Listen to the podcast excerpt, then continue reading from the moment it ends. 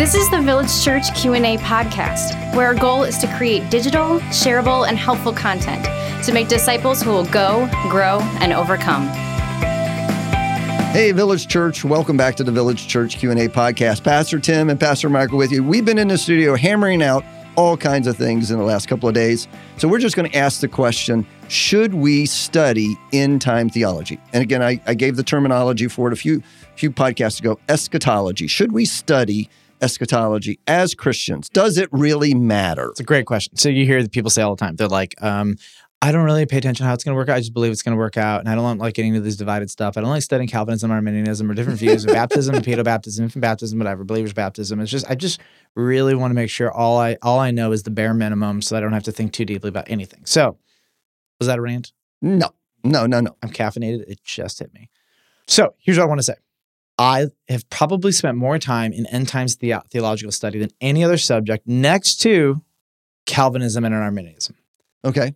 Now, I probably care the least about what you think about the end times of any other subject. Right. Like, I like you're a dispensationalism. Cool. I don't agree. Fun. Yep. Let's have a party and hang out and cool.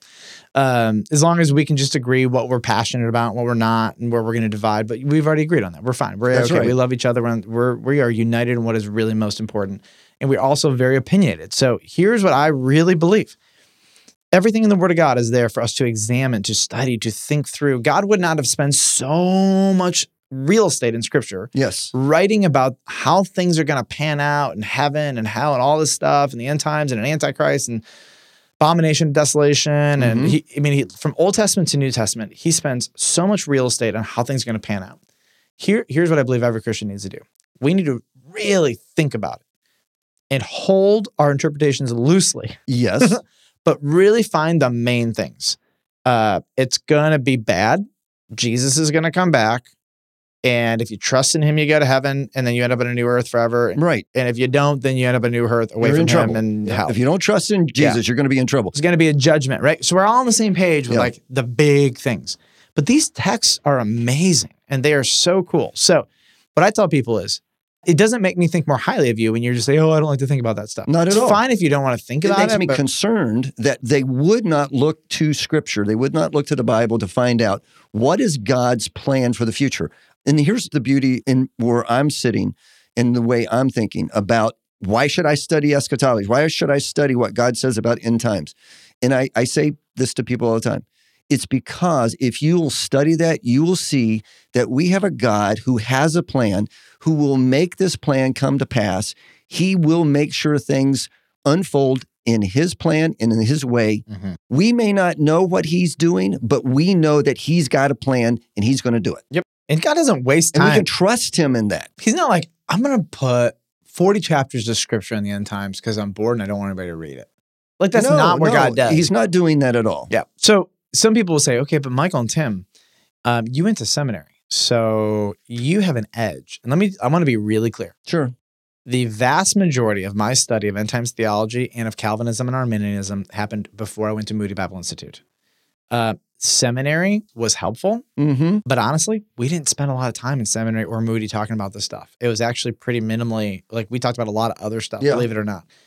And as a lay person who was not working in a church, it was just a normal dude serving in his church, going to college, doing my thing. Um, I studied these things because I wanted to know what God's word said. And I Mhm. knew going into them, conclusions might be impossible or hard on everything.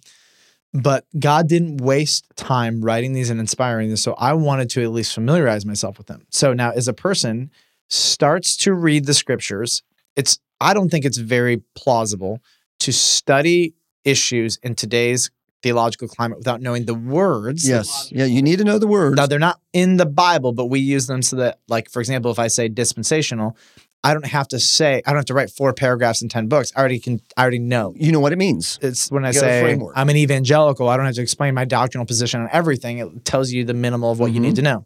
So, like, if you're going to study Calvinism and Arminianism, well, if you go on Google in about one minute, You, can, figure out what it means. It's not that hard. Um, and so, some words you're going to have to, I believe, know is what does eschatology mean, right? Mhm. It means a study of last things. Yeah. What is premillennialism? Or what is uh, a tribulation or the second coming? or the rapture or the judgment. As soon as you have the words, now you can start okay, I have this category of what they are. And when you read the scriptures, you can say, which one of these is this talking about? Right. What is it consistent with? And that's, I think, a really helpful way. But most people get lost in the terminology and they don't even begin to open up the scriptures. They're afraid.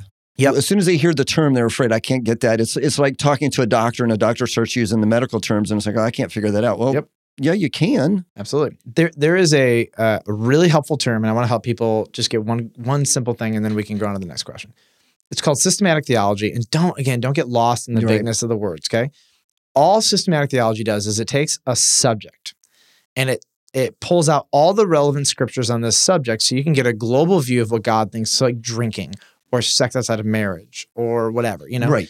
And uh, so I want to have a systematic, organized, maybe let's call it organized theology hmm on these issues. Okay. And just so we're clear, there's a biblical theology, which is what does the Bible say about this verse, chapter and verse. Right. And then systematic theology is it also takes church theology. What has the church taught on this subject? Yep. And then systematic theology takes those two and puts it in a organized package. Right.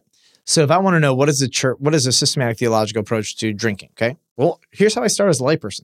I go to Google and I type in the word the Bible and drinking, Mhm. and I look at all the scriptures, and then I can go in and say like uh, I can type into Google um, different positions in the church on drinking, right? And I can say, okay, here's what the Bible says from beginning to end. Here's how Christians have interpreted it, and I put that together, and I'm like, interesting.